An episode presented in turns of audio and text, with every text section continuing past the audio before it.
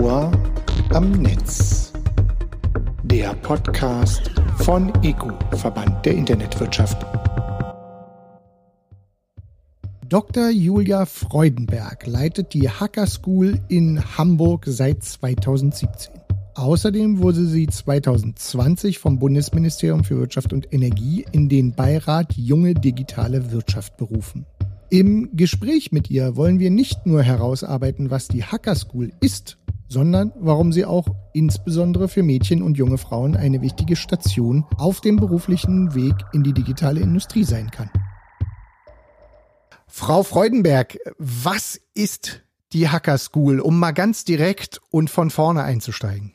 Mit der Hacker School wollen wir junge Menschen für Programmieren begeistern und zwar über das systematische Einbezug von Unternehmen, die uns ehrenamtlich unterstützen. Also digitale Bildung aus erster Hand. Ganz konkret gefragt, wie sind Sie denn zu diesem Themenfeld gekommen? Von hinten durch die Brust ins Auge. Das sind nach meiner Erfahrung die Wege, die immer die direktesten sind.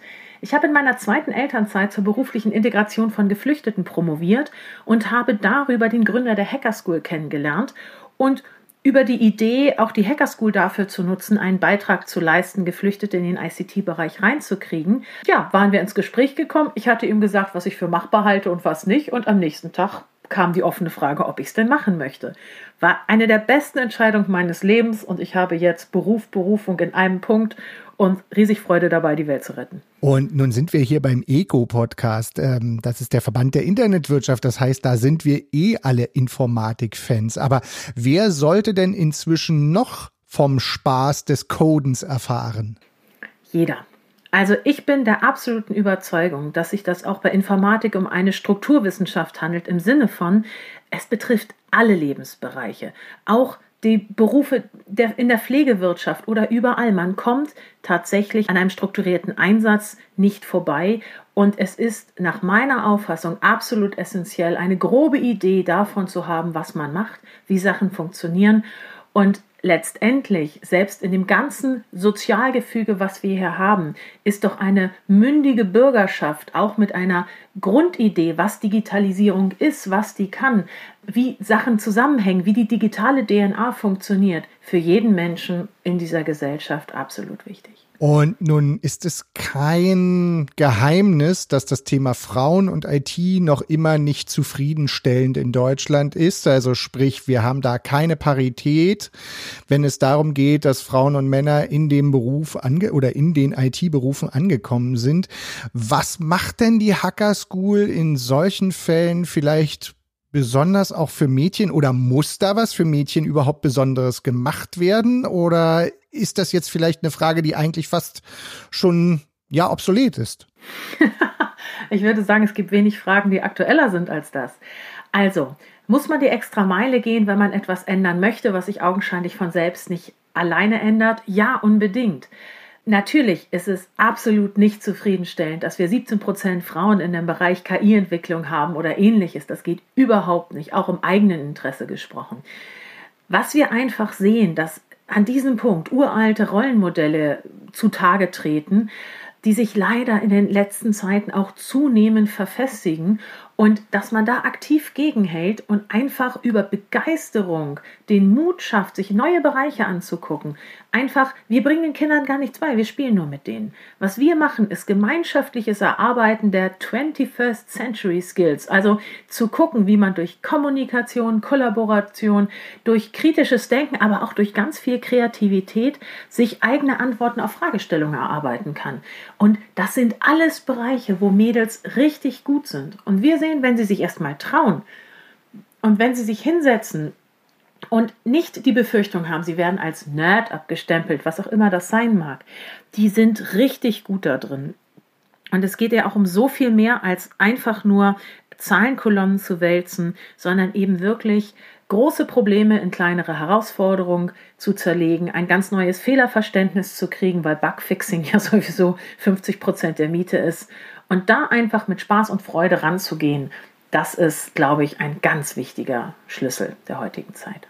Sie sagten im Prinzip schon, es ist ja immer noch nicht selbstverständlich. Heißt das aber auch, dass Sie anders rangehen, wenn Sie mit Mädchen arbeiten? Also damit Ihnen genau dieses Umfeld geschaffen wird, wo Sie sagen können, ja, gar kein Problem, hier kann ich mich ausleben? Oder ist es vielleicht auch, ich hatte so ein bisschen gehört, es ist ein mit den Kindern. Ist das mit den Kindern auch mit Jungs und Mädchen gemeinsam? Oder ist das, gibt's da separate Einflugschneisen sozusagen, um nachher alle auf Stand zu bringen und auch auf das Selbstbewusstsein zu bringen, was Jungs vielleicht an der Stelle einfach äh, oft ja viel automatischer mitgegeben wird, weil man immer glaubt in, oder weil viele glauben intuitiv, das wäre ein Jungsthema.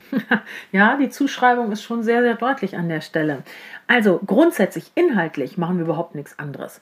Es gibt zwar, es gab von einer jungen Inspiress aus unserem Team, also von einem der Mädels, die schon selber dabei ist, auch mit zwölf Jahren andere Mädchen zu begeistern, die sagte mal neulich, wenn wir jetzt noch rosane Einhörner modellieren würden, würde auch meine Cousine kommen.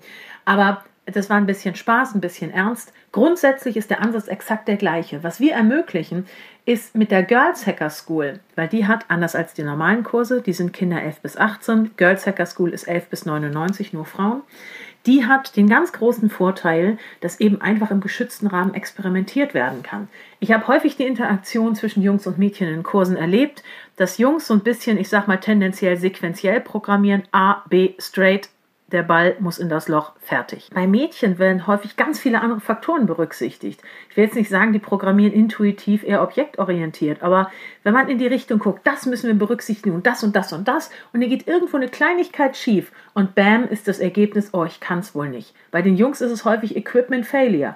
Und da wirklich zu schauen, also in der Selbstwahrnehmung, und da wirklich zu schauen, dass wir die Begeisterung an erste Stelle setzen und das Verständnis, das war ja gar nicht so schwer. Das hat viel mehr Spaß gemacht, Hunger auf mehr zu machen und dann auch direkt die Möglichkeit schaffen, auch in gemischten Kursen einfach mit ein bisschen mehr Selbstbewusstsein anzufangen. Da haben wir sehr gute Erfahrungen mitgemacht. Und nun haben Sie schon ein bisschen erzählt davon, dass Sie auch beim Thema Geflüchtete und äh, der Programmierarbeit dabei waren. Können Sie vielleicht sagen, was da vielleicht noch für Optionen sind, beziehungsweise was man da vielleicht auch anders machen muss? Da gibt's ja zumindest ist meine vielleicht auch etwas naive Denke, ja im ersten Schritt für den Einstieg vielleicht noch Sprachbarrieren. Es ist tatsächlich ein ganz kritischer Punkt in dem Projekt gewesen. Das Projekt, äh, mit dem die Hacker School damals offiziell mit Hauptamt gestartet hat, haben wir deutlich modifiziert, indem wir einfach sagen, dass wir über die Hacker School Plus keine Rücksicht oder kein extra Augenmerk darauf lenken, warum junge Menschen sozioökonomisch benachteiligt sind, sondern es reicht, dass sie es sind. Also Fluchthintergrund oder nicht ist an der Stelle nicht ausschlaggebend. Wir sehen, dass tatsächlich in dem Projekt der sozioökonomisch benachteiligten Kinder und Jugendlichen weitere Herausforderungen dazukommen. Sei es die Sprache, sei es die fehlende Unterstützung aus dem Elternhaus, sei es schwierige Umstände im Hinblick auf ist die technische Ausstattung da? Gibt es überhaupt ein Endgerät, mit dem gearbeitet werden kann? Gibt es Internetzugang?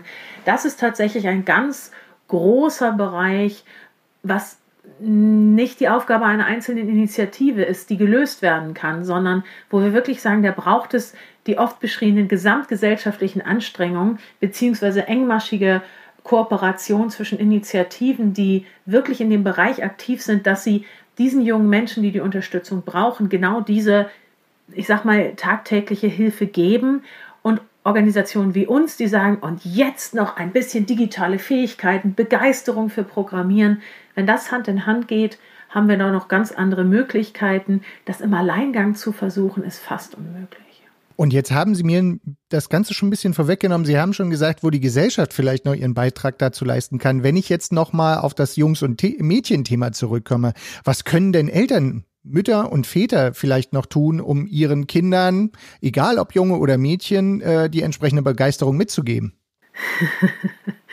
ja, es gibt ganz viele Ansatzpunkte. Ich glaube tatsächlich, insbesondere als Mutter gesprochen, sich selber zu reflektieren, ob, wenn man eine vermeintliche Hilfestellung leisten möchte, das in Wirklichkeit eine Entmachtung eines Mädchens darstellen kann, ist ein erster Schritt. Ich würde am liebsten den Satz unter Strafe stellen, zu sagen, Mäuschen, Mutti war auch nicht gut in Rechnen, macht überhaupt nichts, du brauchst das nicht können. Das ist fatal. Da tatsächlich zu sagen, ja, In manchen Bereichen muss man einfach das öfter machen, kann auch nicht jeder schöne Bilder malen, kann auch nicht jeder 20 Seiten Text schreiben. Einfach mal zu gucken, das, was man nicht kann, kann man einfach ein bisschen öfter üben und es macht dann auch wirklich Spaß. Vielleicht eher mit diesem positiven Mindset da reinzugehen.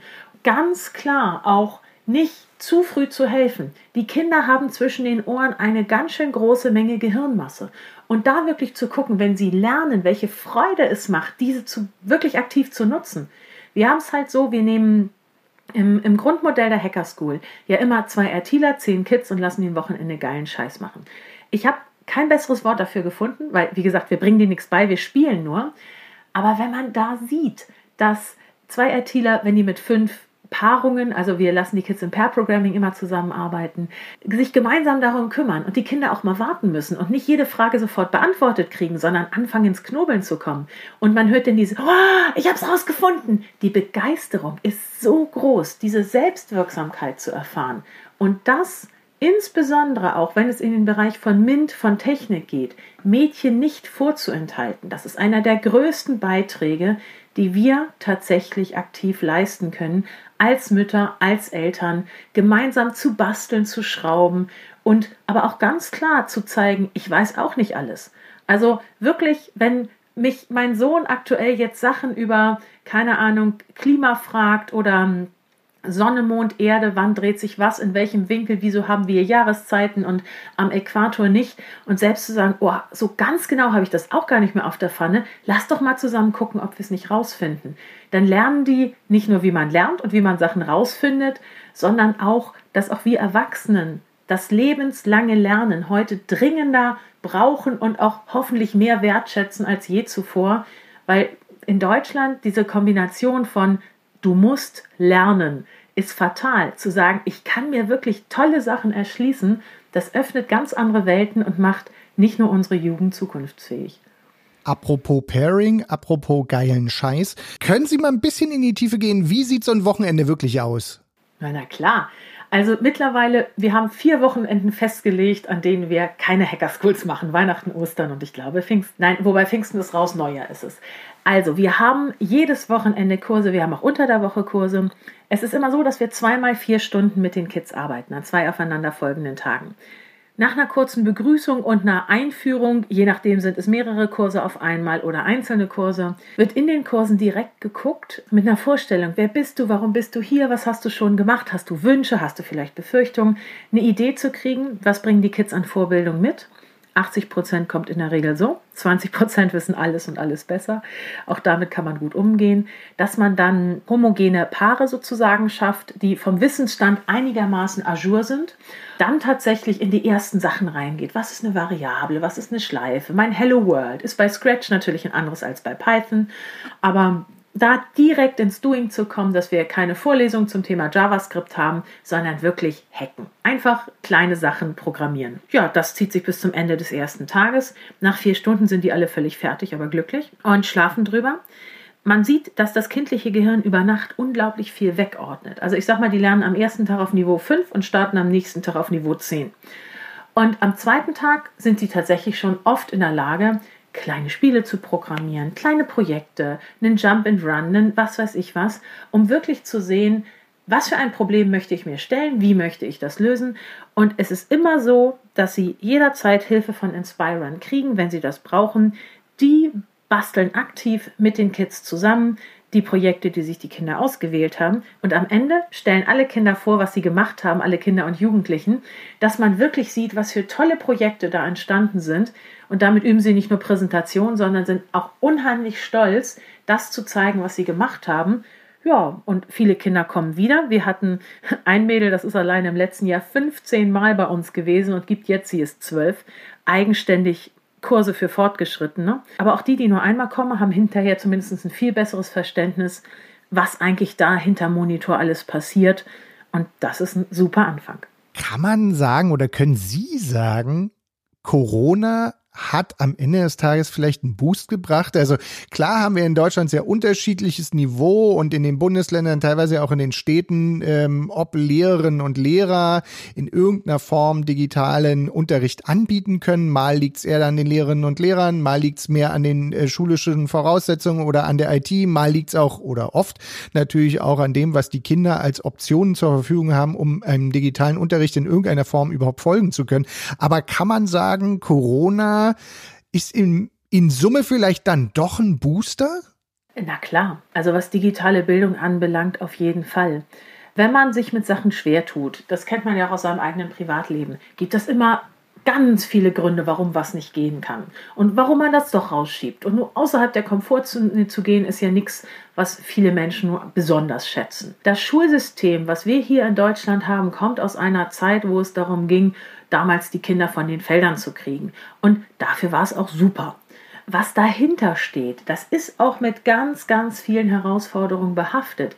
Aber dass die Schule nur an und für sich nicht der Ort für ganz krasse Innovationen ist, das wissen wir ja auch nicht seit vorgestern. Dadurch, dass wir jetzt sehen, es gibt keine Alternative dazu. Wir müssen uns an der Stelle bewegen. Sind ganz viele Sachen möglich geworden, die vorher nicht denkbar waren. Ich hatte ein wunderbares Gespräch mit einer Kollegin von der Arbeitsagentur, die auch sagte, ich hätte nicht, ich glaube nicht, dass wir ohne Corona Homeoffice machen könnten. Und das sind allein so Beispiele dafür, wo man sieht, der Druck hat mit Sicherheit auch Gutes bewirkt. Wie lange das bleibt, werden wir sehen, sobald der Druck nachlässt. Also wir planen jetzt aktuell einen Ansatz, wo wir mit dem, mit dem Gedanken der Hacker School in Schulen gehen, dass wir mit fünf Inspirern, wie wir sie nennen, 25 Kinder an einem Vormittag in die Very Basics von Python einführen, wo wir ein kleines Klimamodell errechnen und den Kindern einfach mal zeigen, so könnte das funktionieren. Das geht im Moment online ganz wunderbar. Wie wird es sein in dem Moment, wo mit der Lernpflicht auch wieder die Präsenzpflicht in der Schule einsetzt? Wird das da noch möglich sein? Ich hoffe sehr, dass einiges von diesen Gedanken bleibt, dass wir alle gemeinschaftlich sehen, wie man das Beste aus beiden Welten kombinieren kann. Aber ob das so ist, das kann nur die Zukunft zeigen. Und jetzt noch ein, ja, ich vermute, extrem weiter Blick in die Zukunft. Was würde denn die Hacker School eigentlich eines Tages überflüssig machen? Mm, ja, das ist wahrscheinlich eine sehr, sehr weite Zukunft, wobei es tatsächlich auch eine ganz wunderbare Idee wäre, wenn wir überflüssig wären. Das, was wir machen, ist ja berufliche Orientierung letztendlich in die Schulen zu bringen. Und wenn das von selbst funktioniert, wenn die Schulen auch ganz klar sehen, dass sie nicht der einzige Ort auf der Welt sind, wo Lernen stattfindet, sondern dass es ein, ein, ein fortlaufender Prozess ist und wo Unternehmen auch verstehen, dass ihre einzige Aufgabe nicht Geld ist, sondern auch wirklich die, dass das CSR mehr als eine schöne Abkürzung ist und wo sich direkte Interaktionen ergeben, sodass das Lernen in der Schule eventuell auch durch Unternehmen gestaltet werden kann, dass diese Elemente wie digitale Kompetenzen oder Programmierfähigkeiten oder wirklich detaillierte Einblicke in Berufsbilder, wo das alles möglich wäre, ja, das wäre schon schick. Auf der anderen Seite muss man fairerweise auch, glaube ich, mit in Betracht ziehen, dass die Schule in dieser Zeit, sie versuchen die Quadratur des Kreises, sie machen Unglaubliches möglich, wenn man ein bisschen Einblicke in die Organisation von Schulen heutzutage haben. Wie man sieht mit Notfallplänen, wie machen wir das? Wir müssen vor Ort welche betreuen, die dürfen aber nicht besser gestellt sein als die, die von zu Hause sind, weil ansonsten regen sich da die Eltern wieder auf. Und wie zerteile ich mich eigentlich gleichzeitig und versuche, die Kinder zu erreichen, die nicht von selbst kommen? Ich sehe Lehrer, die wirklich an der absoluten Obergrenze dessen arbeiten, was sie leisten können. Und ich sehe auch bei uns, dass das Erreichen des einzelnen Kindes durchaus aufwendiger ist, weil man trifft sie halt nicht alle freiwillig an einer Stelle. Ich glaube tatsächlich, dass es viel mehr Brückenbauer braucht wie uns, die eben genau ehrenamtliches Engagement von Unternehmen als essentiellen Teil der Bildung unserer heutigen Jugend einfach ermöglichen ohne dass da ja der auch wirklich berechtigte Schutz der Kinder von zu viel, guck mal, das und das und das sollst du auch noch kaufen besteht. Ich bin davon überzeugt, dass es alleine aufgrund dieser Brückenbauerfunktion mit Initiativen wie uns viel einfacher ist, wirklich das Beste aus beiden Welten zusammenzuziehen, wenn man eben Unternehmen und Schule als eigene Kosmen bezeichnet. Und von daher, ja, ich würde sagen, das ist ein sehr weiter Blick in die Zukunft. Dann kommen wir auch so im Prinzip in Richtung Ende. Da wollen wir immer noch ein bisschen persönlich werden. Gibt es denn ja, eventuell ein Tool, egal ob nun digital oder analog oder physisch oder nicht physisch, das Sie durch die Corona-Zeit besonders schätzen gelernt haben oder wo Sie vielleicht auch merken, das wurde dadurch obsolet? Wir haben sämtliche Hacker School Veranstaltungen auf Zoom gelegt. Nicht, weil wir vom Datenschutz so begeistert sind, sondern weil wir einfach sehen, es funktioniert. Es filtert, die Rücksprachen raus, es ist idiot-proofed, es ist so einfach in der Anwendung, es kann äh, die Breakout-Sessions etc., ohne jetzt ein unglaublicher Verfechter davon zu sein. Ich habe schätzen gelernt, wie zuverlässig das im Standardbetrieb läuft und wir haben es immerhin geschafft, damit letztes Jahr über 2000 Kinder zu erreichen. Und 2000 oder nichts, das ist für mich eine riesige Differenz. Und von daher, damit haben wir uns eigentlich ganz gut angefreundet. Frau Freudenberg, dann kann ich nur sagen, es war mir eine Freude, Ihnen zuzuhören und wieder ein bisschen was dazu zu lernen. Und ähm, mein Schlusswort seit ungefähr, ja, spätestens April letzten Jahres ist, bleiben Sie gesund. Bleiben Sie auch gesund und ich bedanke mich herzlich für dieses Gespräch, insbesondere weil ich hoffe, dass es über den Eco-Verband ganz viele Unternehmen erreicht, die auch vielleicht dadurch Interesse haben, einfach gemeinsam Hack the World a Better Place umzusetzen und gemeinsam aktiv zu werden, dass wir auch zukünftig ganz viele junge Menschen haben, die sich für die Berufe, die insbesondere auch in ihrem Verband mit vertreten sind, ja, dass das für die wirklich gut hinhaut. Das Ohr am Netz. Der Podcast von ECO, Verband der Internetwirtschaft.